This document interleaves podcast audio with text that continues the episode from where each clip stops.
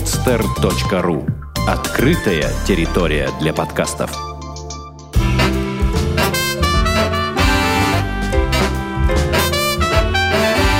Многоэтажная Америка. Городские истории далекого континента.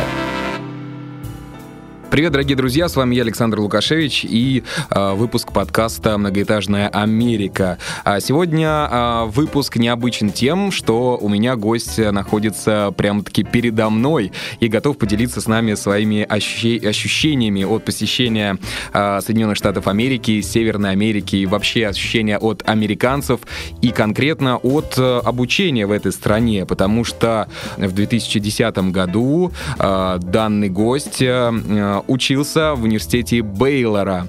А, итак, приветствуем сегодня Ивана Дидуса в студии а, в студии Подстера и в программе «Многоэтажная Америка». Итак, Вань, привет. Привет, Саша, спасибо, что пригласил. На самом деле очень приятно. Добрый вечер всем радиослушателям.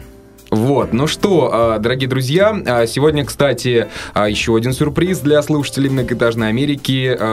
Появилась новая рубрика «Вопросы от слушателей». Вы можете следить за новостями подкаста в официальной группе ВКонтакте wiki.com slash m, нижнее подчеркивание, Америка, следить за анонсами выпусков и задавать вопросы гостям. И вот, кстати, один слушатель уже задал вопрос, я думаю, что мы позже его обязательно озвучим. А, немножко информации о Иване. Ивану сейчас 24 года. Он закончил Воронежский государственный университет, факультет э, экономики, экономический факультет и специальность экономика управления предприятием. А, ну что ж, я думаю, что уже стоит передать слово Ивану, чтобы он рассказал о том, как же он попал а, в университет Бейлора. Ну, как известно, многие российские университеты а, пытаются найти а, какие-то контакты с зарубежными институтами, университетами, это Европа, Америка. Вот, собственно, наш ВГУ стал не исключением. У нас порядка там восьми программ есть, вот только одна а, программа, которая полностью бюджетная, достаточно тяжело туда попасть. Но волеем случая, да, и собственными усилиями получилось так, что в 2010 году летом а, мне предоставилась такая возможность поехать туда поучиться на тот список курсов, который я сам себе выберу. Ну вот, собственно, вот так. Угу. Такая возможность была. А, конкурс большой был, ты не знаешь? Да, достаточно большой, потому что а, ну, порядка там где-то 200 человек, наверное, со всего университета на место. Угу. То есть э, вот общаемся с таким счастливчиком, который, которому предоставилась эта возможность. Ну, теперь расскажи, наверное, э, как ты отправился туда. Это была твоя первая поездка в США. Какие ощущения были от э, вот этой страны? Ну, это была моя не первая поездка, потому что, как и любой студент, а, я ездил туда по программе Walk and Travel а, два раза уже до этого. А, собственно, я уже тогда сдал TOEFL, поэтому английский у меня был достаточно неплохом уровне. Поехал я туда с с открытым сердцем, потому что у меня были друзья во Флориде, которых я посетил. Был безумно счастлив их снова увидеть, порыбачить в Мексиканском заливе. ну и потом, собственно, уже перепрыгнул в Техас, где, собственно, находится Бейлор. А, прилетел, ну, единственные затраты, которые вот я, да, покрывал, это именно были перелеты, а остальное все была принимающая сторона. Угу. Отлично. А, ну хорошо, а, раз ты посещал а, уже до этого Соединенные Штаты, может быть, ты расскажешь о своем первом впечатлении от страны, когда ты поехал по программе Work and Travel? Если ты можешь это вспомнить. Да, это такое не забывается, наверное. Это был а, Майами, это был первый аэропорт. Ощущение, что ты не разговариваешь на английском абсолютно. То есть такое ощущение, что ты попал вообще в другую, на Луну, наверное. Но потом, когда ты видишь, что в основном все вокруг лати- латиноамериканцы, то понимаешь, что ты ничего еще, английский можешь, да, там разговаривать. Вот. Впечатление было достаточно забавное, потому что э, мы туда приехали без уведомления э, принимающей стороны. Э, соответственно, мы приехали туда и думали, принципиально не брали такси, и думали, что мы доберемся там до нужного места сами. И мы туда добирались порядка 8 часов поменяв 5 автобусов. Все американцы безумно помогали нам, очень сильно полицейские помогали. Потом мы шли вдоль трассы, женщина остановилась, говорит, вот, ну, что с вами случилось? Мы говорим, да ничего не случилось. Говорит, нет, с вами что случилось? Люди так не ходят нормально. И она потратила два часа, чтобы нас довести куда-то. То есть, ну, впечатления, конечно, были первые такие масштабные достаточно. Яркие. Вот даже по прошествии столько времени никак не забыть. О да, о да. Эту историю потом нам вспоминали, называя нас, наверное, очень долгое время э, сумасшедшие русские. Вот, и спрашивая, вы реально сами добрались? Мы такие, да. Вы сумасшедшие, все. Я точно так же, кстати, в 2007 году, когда поехал по программе Work and Travel Main, а, добирался а, на своих двоих, можно сказать, на перекладных а, до мола, да, до магазина огромного. Вот. Да. И я столкнулся, знаешь, с чем, Вань? Там нету дорожек для пешеходов. По То трассам, есть, да. Около мола нету вообще... Я шел по газону, на меня люди, проезжающие на машине, смотрели, как на какого-то городского сумасшедшего. А дороги как переходить? То же самое. Тоже невозможно. Невозможно. Нужно идти, не знаю, сколько километров до какого-то перекрестка такого крупного, чтобы там это можно было сделать. Да, легально. легально. Да, да. А, хорошо, возвращаемся к обучению. Вот ты прилетел. Прилетел, получается, сразу... А, Тех... А, ну, я во Флориду остановился, mm-hmm. там пожил какое-то время. Потом я приземлился сразу в, а, в Далласе и добрался до автобусом до Уэйко. Это примерно там 3 часа, по-моему, или 2 часа езды. Недалеко. Угу. Это вот город, э, в котором находится университет. Да, небольшой городок, достаточно провинциальный, в котором а, находится университет вместе с кампусом. Кампус это сама территория университета со всеми зданиями, общежитиями и так далее. То есть город в городе. Угу. А, как тебя приняли? Приняли меня достаточно хорошо, потому что я был частью э, интер... ну, группы э, иностранных студентов. Там был человек, который за нас отвечал. То есть меня достаточно быстро все документы оформили, э, поселили, причем у меня был выбор. Я заранее все выбрал. Э, то есть проблем на самом деле вообще не было никаких, абсолютно. Угу. А, ну, у тебя с английским, я так понимаю, не было никаких уже проблем, ты мог спокойно изъясняться, раз ты поехал учиться, или... Да, были... не, говорил сначала, ну, как бы на вот базовом языке, там, объяснить, что я хочу, да, а потом, когда начались уже лекции, то первый, там, месяц я все знал, но поднимал руку, потому что там амбиции говорили, что надо показать, что русские тоже охрененно могут знать все. Вот. Вставал и потом минут пять вымучивал из себя правильный ответ, на самом деле. Угу. Вот. Как-то так. А, ну что ж, правильно, дорогу осилит идущий. А, хорошо. А, что за университет?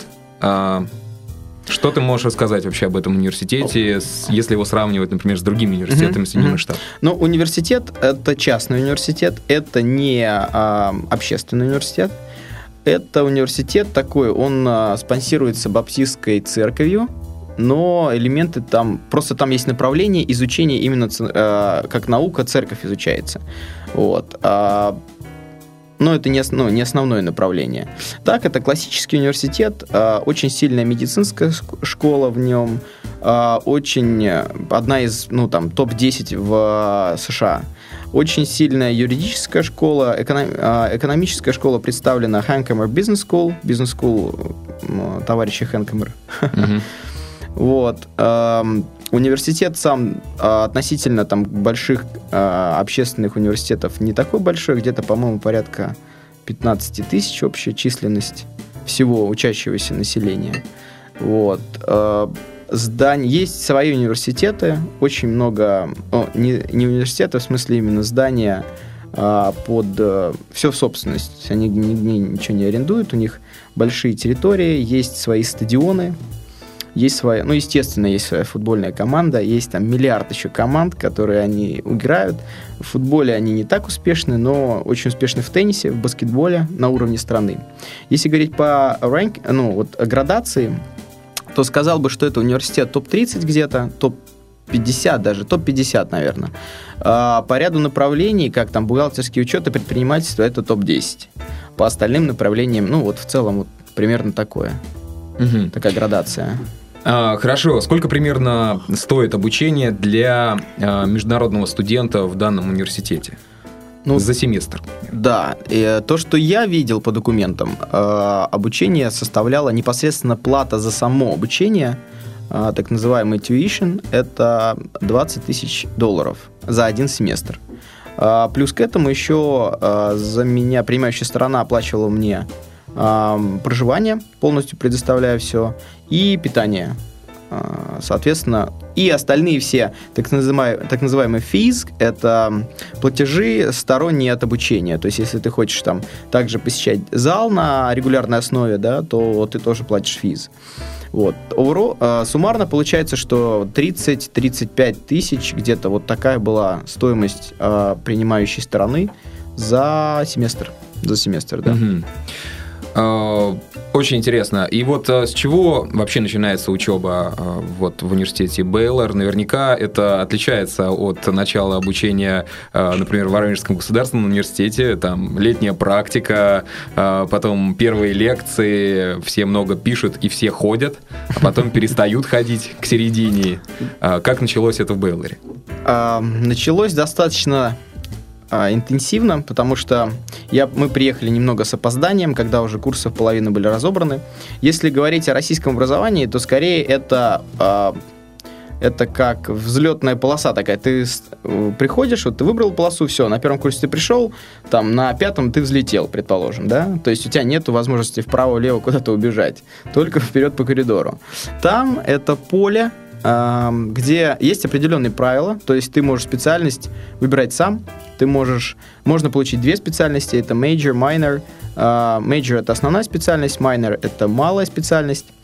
А, Под специальностью подразумевается просто определенный набор курсов, которые ты за 4 года должен пройти. Ты можешь и 2 года проучиться, 3 года, по-моему, проучиться и получить а, основную специальность, но ты будешь брать только фокусные предметы. Соответственно, начало обучения это список курсов, кредитов, которые ты берешь, смотришь, сколько ты сможешь осилить. А, Для американцев а, там был определенный пакет базовых курсов, ну, то есть а, там математика, ну, то есть то, что у нас там, да, фундаментальная наука, она тоже там изучается на первых курсах. Для меня и для иностранных студентов э, мы имели право сами выбирать, какие курсы, поэтому достаточно много времени до этого при подготовке я потратил на то, чтобы выбрать курсы, правильные курсы. Э, была возможность на одни и те же курсы получить разных преподавателей, то есть ты смотришь на э, резюме преподавателя, смотришь как чего, отзывы, и потом делаешь свой выбор. Соответственно, а, Учеба началась с быстрого расселения. Посмотрели, где что находится, где находится еда, где спортзал, основные базовые такие. И прыгнули в, обучение. Первые лекции начались уже там буквально через три дня. И формат, ну, он очень не похож, потому что большая часть курсов уже не на первом курсе, а дальше а, идут в формате семинаров постоянных.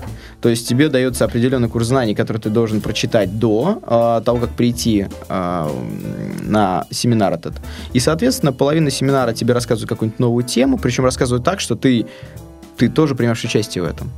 А, И вторую часть посвящают а, закреплению предыдущей темы, практики, ну, много вот всего такого. То есть, как таковой, лекционных занятий достаточно мало, и они проводятся в- по базовым предметам. А Мгм. в то время как я брал в основном специализированные курсы. Ну, то есть, э, получается, что э, система образования полностью отличается от нашей, да, и нету такого, что идет э, большое, большое количество начи- начитки лекций, да, эм, и там, не знаю, а потом проводятся какие-то коллоквиумы, где спрашивают то, что начитали тут же, там, в течение недели, например, да? Да, вот э, там подход такой. Там вообще в целом система оценки достаточно, э, ну, полностью отличается от э, российской. И она как раз и стимулирует на обучение. То есть у нас что? У нас ты можешь все, все время не ходить, как тебе известно. Известно. Вот, да, да, да. Прийти на экзамен. По-моему, это известно всем да. студентам. Прийти на экзамен можно там списать, либо выучить, молодец, все, получить пятерку, оп, ты Д'Артаньян, ты все, молодец, круче всех. А, там так не получается. Например, а, берем какой-то курс. А, в курс, за курс набирается тысячу баллов, например, можешь набрать. Это пятерка твоя, это твой A, это твоя 100%, это ты рейтинг номер один. Соответственно, эти 100 тысяч баллов разбиваются следующим образом. 250 баллов ты можешь набрать за последний тест. Только 250. Э, Представь, как мало. На протяжении а, всего семестра есть еще будет два теста по 100 баллов. И остальное, остальные количество баллов складывается А из твоего посещения, Б из каждодневной работы. Абсолютно. То есть это, это постоянные квизы, небольшие тесты, Essays, которые ты пишешь, это эссе на, те, на различные темы. Тесты, бизнес-игры, которые ты проходишь. Ну, у меня специфика была бизнес, а, маркетинг, м, маркетинг и продажи, Мгм. поэтому это ролевые игры, презентации, в том числе и баллы начислялись за эссе, написанное после общения с каким-нибудь региональным директором по продажам. Они нам сами предоставляли контакты, мы их находили, общались, делали выводы, summary, и вот все это выдавали. Все оценивается каждый день. Очень интересно. Вот, кстати, Татьяна Трипалина, да, э, в своем э, выпуске про Сан-Франциско и про университеты Беркли э, рассказывала то, что у них в течение э, семестра есть два так называемых multiple choice э, теста, которые оценивают э, твои, твои знания. То есть это в середине обучения по какому-то курсу и в конце. Вот э, у вас получается по-другому, у вас была тысяча, э, тысячебальная система, да? Ну, это в целом. Это в целом, грубо говоря, берется тысяча баллов, чтобы исчислять. Я образно говорю, да. А, в конце, естественно, итоговый тест. И посередине тоже а, два или один, в зависимости от курса и от преподавателя, а, тесты. Но это не multiple choices тесты. Э, Multiple choices это когда ты а, просто тест выбираешь из списка, да, там четыре варианта. Потому что это достаточно сильно ограничивает твои знания. Ну, и, ну, сам знаешь, ЕГЭ сдавал. Да. Вот, а там идут тесты по типу такого формата. У меня было разделение на три этапа. Первый этап это multiple choices. Второе запиши сам. Третье эссе на какую-то тему. Да-да-да, вот эссе тоже у них было. Наверняка, кстати, похожая наверняка система Беркли и Да. Бейлор. Мгм. А, вот еще интересно было бы узнать, э, как, э, так скажем, проходит э, общение с преподавателем. Потому что тоже во многих подкастах гости рассказывали, что преподаватели максимально открыты к студентам, у них есть, э, не знаю, электронная почта, скайп, они могут в любой момент позвонить им по какому-то Да, интересующему конечно, вопросу, узнать. конечно. Они всегда вам помогут, э, будут участвовать в вашем обучении, и э, сами студенты в этом заинтересованы. Насколько вот у вас это было? Ну, развито? вообще в целом, а, абсолютно верные слова ты сейчас сказал. А, университет, вот основное отличие университета в США, это то есть это а, организация, это фирма, нацеленная на прибыльность, на эффективность работы, в отличие от русских заведений. А, и эффективность проявляется в том, что преподаватели это те же работники компании. Студенты это их продукт, входной продукт. И они обязаны делать все, чтобы выходной, выходящий продукт был наивыс- наивысшего качества. Чем выше продукт, тем выше рэнкинг. Рэнкинг выше, у них зарплаты лучше. И все это понимают. Соответственно, профессора у нас общаются абсолютно открыто. У них есть office hours, это офисные часы, когда у тебя у него есть три часа там каждый день, который он посвящает общению с студентами. Ты можешь прийти на любую тему, абсолютно поговорить. По работе, не по работе, ну, то есть куда ты хочешь, какое направление, что не получается. Если что-то не получается, не вопрос, он будет с тобой дополнительно заниматься. И он настолько вовлечен и вовлекает себя, что, ну, ты просто, у тебя нет шансов э, ну, с нашей привычки, да, там, с российской, когда нам обычно, ну, там, с подпалки все это делают. Здесь, когда к тебе по-человечески так относятся, ну, ты просто, у тебя не хватает совести, чтобы сказать, слушай, я не буду учиться. Такого, конечно, нет. Отношения стопроцентной вовлеченности. Я так понимаю, э, двоечников вообще не существует в крупных университетах э, США. Существует, Существует? конечно, Что, да. что это за люди? У меня, у меня был один интересный пример. Человек учился в бизнес-школе. а, звали его, по-моему, Джек. И вот мы с ним как-то общались. А, у нас был групп митинг, групповая работа. И вот он как-то говорит, блин, ну как же мне все это надоело, значит, я вот сейчас окончу университет, пойду пожарником работать, пожарным, пожарным работать. Я говорю, слушай, Джек, ну ты с ума сошел, что ли? За тебя столько денег отдали родить. Он говорит, слушай, ну это они хотят, знаешь. Я как бы сейчас учусь шатковалка, ним, закончу для них, а потом пойду пожарным. Ну вот бывают такие люди тоже. Слушай, это как разрекл- разрекламирована профессия пожарного, полицейского в США, что люди хотят... э, Это некие супергерои практически, да? Да, в этом плане они, конечно, умеют продавать все, а, поэтому, собственно, я учился там продажам. А, Американцы лучшие продажники, в том числе продают они, ну вот и профессии делают правильные образы. У меня был один знакомый, а, который работал пожарным, он он работал два через два, у них был прекрасный загородный дом на большом озере с белым песком и катерами, яхтами. Ну, в общем, чувствовалось, что вроде как человек хорошо живет. Э, Заметьте, ни о каких э, взятках и речи даже не может быть. Э, в США, потому что там даже если вдруг тебя остановят э, полицейский на, не знаю, на дороге, да, и ты ему предложишь, э, не знаю, каким 100 долларов за то, чтобы он тебя отпустил, что ты там не пристегнулся, тебя тут же заберут куда нужно, Police District. Да, это действительно так, потому что э, рисковать тем, что они имеют ради какого-то единоразового э, заработка сейчас, это абсолютно глупо. Тем более менталитет Америки таков, что они больше ориентированы на не здесь сейчас, в этот год, заработать и свалить, а на долгосрочную перспективу. Поэтому у них также развита ипотека, потому что они понимают, что на 20 лет взять можно, будущее есть. Интересно. А, хорошо, расскажи э, о студентах вообще. Э, что за люди, да, э, примерно какой возраст, какой срез, да, могут ли там учиться люди, которым уже, например, там за 25, за 30 лет? Что это за люди, что за студенты?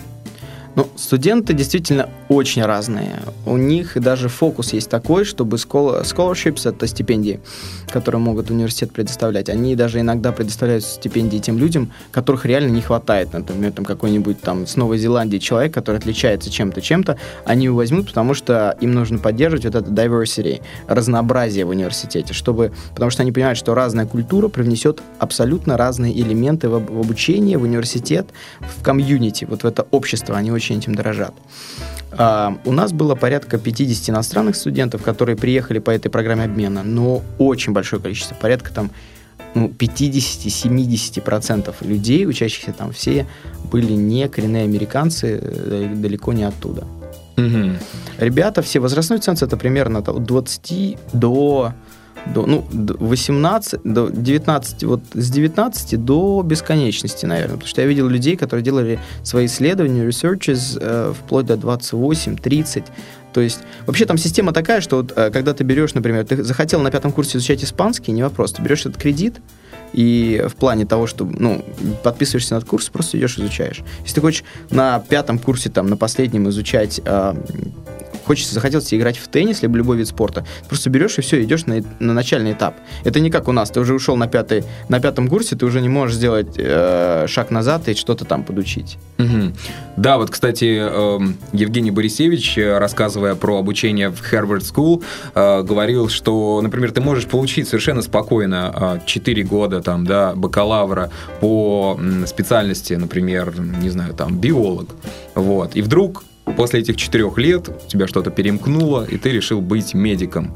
А, или там, к примеру, вообще математиком, да, или угу. там айтишником. Абсолютно ты, верно. Ты можешь э, э, вот э, получать именно магистра по вот той специальности, которую ты хочешь. То есть с этим там просто. Да, проблем нет. У меня есть очень яркий пример человека, который 4 года отра... А, за 4 года получил бакалавриат медицинской школы, medical school, и потом просто пошел на MBA. MBA, ну, с, у него есть уклон, у него medical, MBA такой приближенный э, к медицинской сфере, но все равно это бизнес, обучение, это классический MBA, то есть без проблем. Угу. Кстати, вот э, тоже интересный вопрос. Насколько тебе пригодились знания, которые ты получил в Воронежском государственном университете на экономическом факультете, э, там, где ты учился в Америке, в университете Беллы? Ну, а, могу сказать, что знания помогли с точки зрения наличия понятийного аппарата, понимания работы бизнес-процессов, что это, как это вообще, как что устроено. А, поэтому я всегда практически, как и говорил в начале, а, всегда знал ответ. Вначале мне было тяжело его изъяснять, потом проще. А, Воронежский государственный университет, в принципе, достаточно много мне дал, потому что помимо там основной моей учебы, я еще очень много университета брал там общественной жизни, всякие курсы организовывал там. Ну, просто если социальную активную политику вести в жизни, то эти навыки пригождаются. И знаний у меня было достаточно вполне, чтобы там идти в, рэнге, э, в ранках номер один и два по курсам. Ну, то есть там в курсе есть э, ранжированная система, как студенты идут. И я где-то первый, второй был. Но, правда, я очень много времени тратил на обучение, очень много. Потому что очень много приходилось читать, а, и вот этот задор такой, что, ну, типа, надо как-то доказать всем, что я тоже могу учиться на пятерке, не зная там особо английский. Вот это, конечно, заряжало достаточно сильно. Угу. То есть при желании э, можно хорошо выучиться, в принципе, и в России, э, если прикладывать какие-то определенные усилия, да, э, чтобы тебя там не из-под палки там заставляли учиться. В принципе, можно получить э, то же самое и здесь, или нет? Конечно, конечно, можно. Но вопрос, как бы, кто это будет ценить. Вот сейчас, э, всегда разговаривая на эту тему, могу сказать, э, в топ-300 университетов мира входит всего лишь два наших. Это МГУ и 200 какой-то. И, по-моему, Высшая школа экономики, либо что-то подобное. А, это говорит о том, что, к сожалению, наш э, диплом не может нам давать возможность интернационально э, перемещаться и получать работу на ну, конкурентную работу, конкурентные позиции э, в сравнении там, с американскими студентами и так далее. Мы замкнуты здесь, и здесь вполне можно пробиться с теми знаниями, которые у тебя есть, конечно. Угу. А с теми знаниями, которые ты получил в России, можешь ли ты пробиться на равных условиях э, на Западе? Как ну, честно, честно говоря, я не пробовал. А, можно, но в определенных сферах. Да, если мы говорим там математика, физика, это ну, что-то науки связанное, да. Если мы говорим а, о российской школе экономики, а, направлении управления фондовыми биржами и так далее, то да, люди уезжают в Лондон работать и так далее, проблем нет. Но что-то связанное с бизнесом, ну, к сожалению, у нас нет такого образования, которое будет там а, конкурентоспособным западными школами. Я думаю, что это достаточно тяжело подтвердить твой диплом там. Угу. А, резюмируя а, об твоем обучении, чему ты научился за эти полгода, когда ты находился а, в университете Бейлора? Я, науч... я приобрел достаточно много знаний в сфере, прикладных именно знаний в сфере э, стратегического менеджмента, маркетинга, продаж, э, реальных, которых вот, вот ты вышел, все, ты применяешь. Тебе не учат тому, что есть вот э, в этом направлении есть миллиард методик. Ты, тебя учат, вот есть две методики, и давай-ка ты, парень, иди и применяй их. Вот здесь и сейчас на камеру мы тебя снимем, потом на тебя посмотрим. Это первый момент. Второй момент а, больш... значительный, конечно, интернациональный опыт общения с разными культурами. А, третий момент – это, наверное, техника убеждения без экспертной позиции, потому что в своем университете могу сказать, друзья, это вот так, потому что я знаю, что это вот так. Там так нельзя было сказать, поэтому приходилось все эти барьеры переламывать. Ну и четвертый момент, конечно же, английский, друзья, network. Network это система, ну как бы твои знакомые все. Mm-hmm. И в, в Штатах говорят, что вы приходите в университет, чтобы получить знания и получить network. Вот, кстати, я буквально э, перед тем, как готовился к этому разговору, читал э, комментарии э, Ларисы, э, которая была у меня также в подкасте про Вашингтон. Она рассказывала про обуч... дистанционное обучение в Гарварде, и там была у них э, в комментариях перепалка с одним из слушателей, э, что лучше, учиться онлайн, э, безо всяких, э, так скажем, э, преподавателей или наставников, да, либо э, именно быть в среде в, универс... в университетской. Она как раз приводила в пример вот э, этот термин networking, э, network, да, mm-hmm. то есть сеть, сеть знакомств, знакомств да, Конечно. ты уже знаешь преподавателей, знаешь какую-то, ну, то есть ты находишься в академической среде, где все варятся в этой каше, и потом, например, когда ты закончишь тот или иной университет, у тебя там будут свои знакомые какие-то или что-то, то есть ты будешь состоять вот в этом сообществе. Ну, конечно, тем более в Америке университеты очень тут и сильно заботятся о так называемых alumni. alumni. Это группа людей, которые выпустились. И вот э, и очень много людей потом финансируют, становятся директорами и жертвуют деньги в пользу университета. И они очень этим гордятся, вкладывают много сил. Говоря network, networking, вот об этом вопросе, я согласен, что надо вариться там. Я как-то в Вашингтоне, кстати, тоже встретил э, парнишку немца, который учился в Гарварде тоже. И он говорит, что ну там все не со звездой во лбу, ребята. Там просто все разные, способные ребята. И 50% э, пользы Гарварда в том, что ты потом выпускаешься и понимаешь, что через там лет 5-10 твои знакомые, круп, ну, самые там директора топовые там крупных компаний или свои владельцы своего бизнеса. А, смотри, Вань, представим, да, что, к примеру, э, вот возьмем какого-то виртуального студента, который отправился в университет Бейлора а, как международный студент, и насколько ему трудно будет получить грант на обучение, либо стипендию, да, вот scholarship, scholarship про что ты говорил? А, все зависит от, ну, от двух моментов, да, его желания и, э, и, наверное, больше, и все, больше ни от чего. От способностей, ну, э, выучить язык, что значит получить scholarship, да? Э, классическая scholarship, там бесконечное количество предложений. Ты должен показать себя, ты должен продать себя. Чтобы продать себя грамотно, это ты должен сдать GMAT, это тест на логику, там, математику и ну, три составляющие у них есть, вот. А, достаточно большой тест. Если ты хорошие баллы получаешь, у меня есть знакомый в России, который из 800 возможных получил 750. В Стэнфорде средний балл э, 715 для неплохо, понимания. Да. Это неплохо. В Воронеже, между прочим, да. И парень сейчас смотрит, ну, может быть, Стэнфорд поеду, поучусь там бесплатно. Он mm-hmm. рассматривает только такие варианты. Это первый момент. Второй момент, ты должен подтвердить свое знание языка. И третий момент, продать себя через эссе. Если ты напишешь качественное, грамотное эссе, если ты будешь разносторонним человеком, за это тоже берут, понимаешь, а, реально в университеты и дают scholarship. Потому что у меня есть друзья, которые раньше играли в национальной сборной по там, Словакии, например, по теннису. Им mm-hmm. дали scholarship только потому, что ну, им надо спортсмены. Также и, грубо говоря, есть люди, которые офигенно занимались раньше танцами, и им дали скоши, потому что, ну, они не такие, как все, они чем-то выбиваются, у них есть своя специфика. И вот если ты сможешь это продать, то там очень большое количество предложений, в отличие от Европы, конечно. И предложений оплаты обучения с, уже с первого года, как при поступлении. В Европе в основном поступаешь, а потом уже со второго года, возможно, scholarship. Угу. Ну, получается, что университет заботится о своей репутации, и причем репутации с разных сторон. Это может быть спортивная репутация, репутация обучения, а, репутация того, что а, он принимает совершенно людей из разных стран, да, то есть складывается такая, э, как конечно, ты, конечно, такая Потому сумма. Что, э, там же все вот э, Америка это дышит э, соревновательным духом. Ты соревнуешься там, живя с соседями вокруг тебя, с газон зеленее или, э, зеленее или нет. Также и в университетах. Они соревнуются друг с другом. Много рэнкингов, очень много градаций. И вот градация включает в себя все. Наличие футбольной команды. Как, как она выступает? Наличие возможностей там, ну, всевозможных просто там по залу, по занятиям, по э, приглашенным преподавателям и так далее. Угу. Бесконечные возможности у них на самом деле. Предлагаю вернуться к рубрике «Вопросы от слушателей». Вот э, сегодня один из слушателей увидел анонс того, что мы сегодня будем записывать э, подкаст с Иваном Гидусом, э, который учился в университете Беллера, и он задал вот такой вопрос, не знаю, сможем мы, конечно, на него ответить или нет. Михаил Ширханов в Твиттере написал, вот из других университетов Владимира, вот он, видимо, проживает в Владимире, угу. можно ли как-то попасть в в Америку. Например, э, вот Владимирский филиал Российского университета кооперации, видимо, где он учится.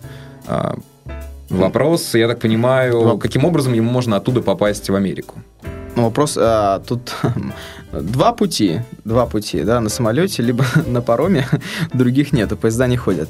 Но а, Ответ, наверное, прост здесь, да, два варианта. Первый вариант это связано что-то с собственным университетом, это просто надо узнать, есть ли программы или нет. Если их нет, ну, что же сделать? А, надо тогда пробиваться вне этого университета.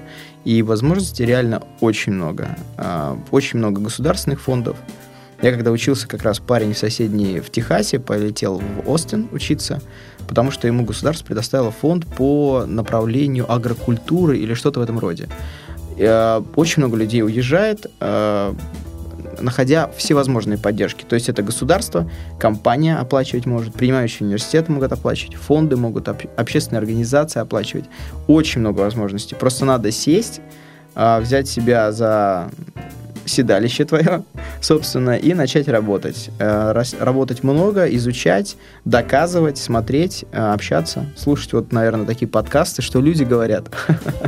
А, да, кстати, одна из возможностей э, стипендия Фулбрайта, про Конечно. которую я также рассказывал в одном из выпусков подкаста «Многоэтажной Америки», но там, я могу сказать, очень большой конкурс. То есть нужно быть действительно очень усидчивым, очень трудолюбивым и... Э, везучим, иметь... наверное, чуть-чуть. Везучим, да, чтобы попасть из этого огромного количества. А какой же там конкурс, А, вот э, на Украине рассказывал, значит, гость подкаста, там получилось 27 человек из как бы не соврать, э, сколько-то сот там участвующих, да, вот в этом конкурсе.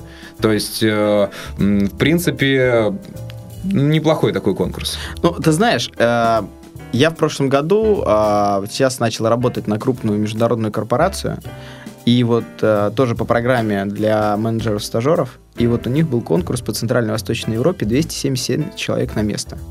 Поэтому вот там все, что меньше этого, для меня, э, ну, как бы, все возможно, реально. Если ты веришь в себя, если ты э, правильно там расставляешь приоритеты, э, ты достаточно амбициозен и можешь себя продать, не вопрос. Все, что угодно. Любые двери откроются. А, ну что, самое интересное мы подготовили, конечно, на десерт. Это а, то, как живут студенты в университетах, чем они там занимаются в свободное время от учебы, от спорта. А, что ты можешь интересно рассказать про это? Жизнь там достаточно насыщенная, конечно. У нас было достаточно строгие очень понять э, правила, потому что у нас даже нельзя было не то, что пить в кампусе, у нас нельзя было э, в себе содержать алкоголь. Вот так. Ам, Это как-то проверялось? Ну да, там были специальные отряды дружинников, ходили, там ну, у нас было очень... Коммунизм, в общем, ну, очень, очень правильный, очень правильный университет такой, конечно, да. Но вокруг кампуса, естественно, очень много людей, снимали дома, и ты сам представляешь, что вообще в Америке это правило учиться не в собственном штате, а куда-то уезжать. Это считается нормой. И очень многие люди, уехав от родителей, просто начинали устраивать бесконечные вечеринки, эти парис э, с бирпонгом. Это игра такая очень смешная, да, там миллиарды игр. А, время действительно не теряли, очень много ездили по соседним городам, а, много отмечали, выпивали все, что угодно, играли в разные игры, веселились с девчонками. Ну, то есть, как бы студенты там реально отжигают. Вот говорят, что вот здесь там русские, там вот все время там что-то на веселе. Ну, нифига не так. Там люди тоже не скучают. Мгм. А, ну, ты, кстати, можешь подтвердить, что а, русские девушки самые красивые в мире? О, да, это точно. Даже те девушки, которые, э, с которыми я как-то имел э, возможность общаться там, каким-то образом имели либо русские корни, ну, не говоря вообще по-русски, просто там Мгм. прабабушка вот в таком формате, да. А, И когда я прилетел в Москву обратно, я просто вот реально чуть ли не стал на колени и сказал, боже мой, спасибо. Знаешь, и- Наконец-то я вернулся. да, да, да. Вот это, это вот три вещи, по которым можно грустить, да, в Штатах. Это там, прежде всего, это девушки. Ну, как бы это не смешно звучало, это стиль вождения, потому что там опять же коридоры. Ты едешь прямо, не- нет простора для- самовыражения, как у нас это здесь делается. Вот. Эм, Ну, вот две вещи, действительно, по которым я тосковал, конечно. Мгм. А, Вань, какие э, три картинки, э, которые у тебя могут всплыть в голове, когда ты думаешь о, городе, в котором находится университет Бейлор? Ам, ну, первая картинка, наверное, это когда в последнюю, самый последний день, когда все был наш выпуск, и э, мне пришла в голову дурацкая идея, я немцев и других чуваков под- подбил на это, мы просто голышом раз- э, разделись полностью пьяные и побежали через весь кампус. Прибежали до ста- Блин, 182 сразу да, прибежали до статуи дядюшки Бейлора и начали фотографироваться. Вот это, наверное, первая картинка, которая у меня была в памяти. Отличная картинка первая, так. Да, вторая картинка это а, тренажерный зал, потому что он вот уходил в горизонт, и я все время приходил и думал, боже мой, это невозможно, столько возможностей, как они тут все не занимаются сутками и так далее. И третья картинка, наверное, это а, одна из вечеринок, которой мы прекрасный, там был дом, а, ну, много рядом домов. Hot Tub — это такое место, где типа как джакузи с горячей водой. И вот у нас была такая формата пляжно бассейн, а, банная вечеринка.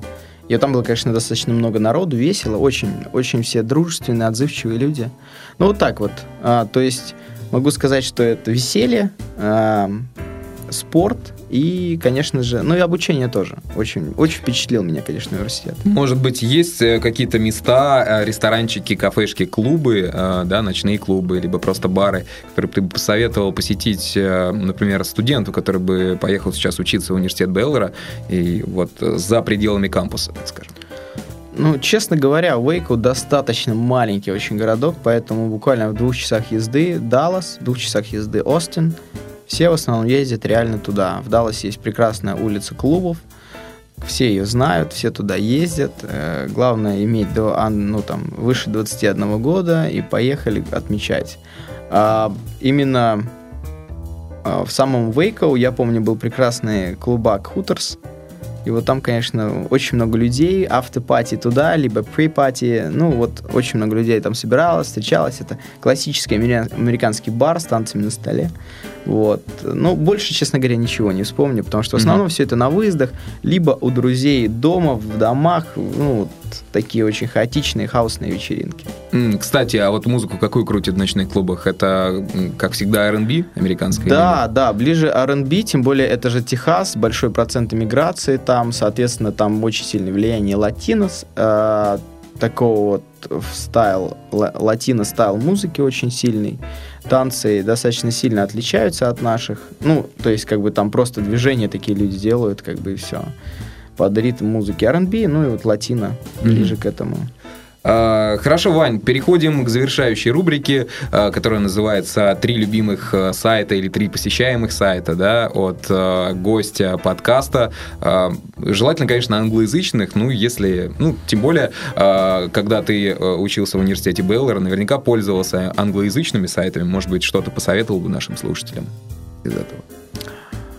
Ну, честно говоря, знаешь, у них была такая шикарная электронная библиотека, что мне не надо было никуда там лазить, ездить. У них очень крутой электронный ресурс.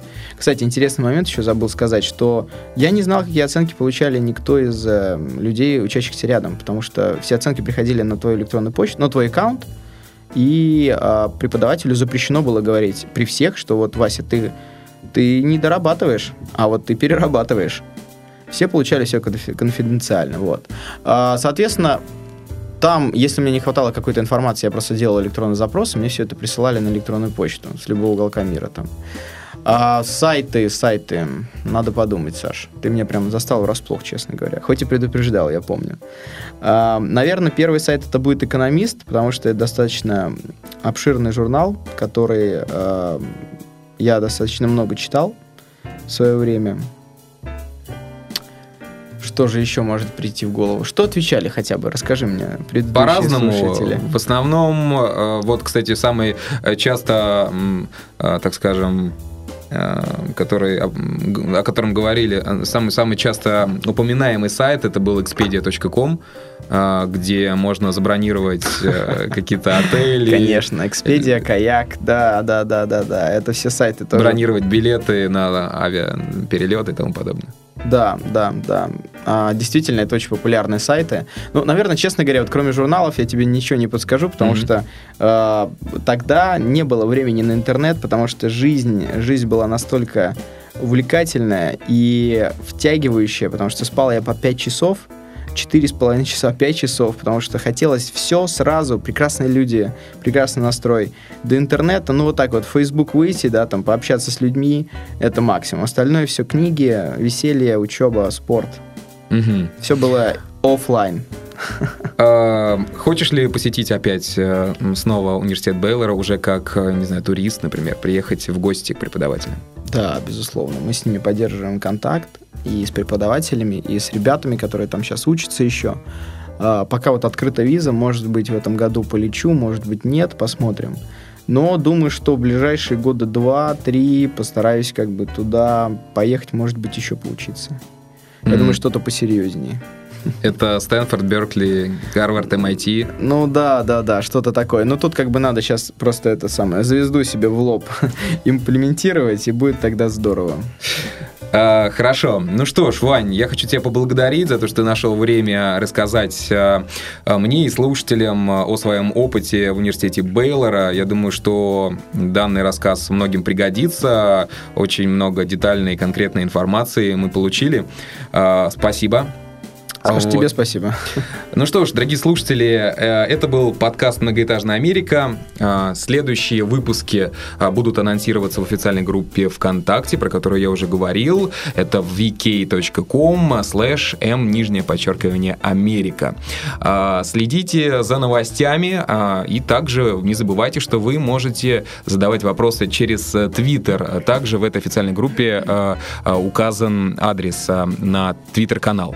Также еще э, хотел бы вам сказать, что присылайте свои э, интересные истории, американские истории, и, возможно, именно вы окажетесь э, следующим гостем э, подкаста «Многоэтажная Америка». С вами был я, Александр Лукашевич, и всем пока-пока.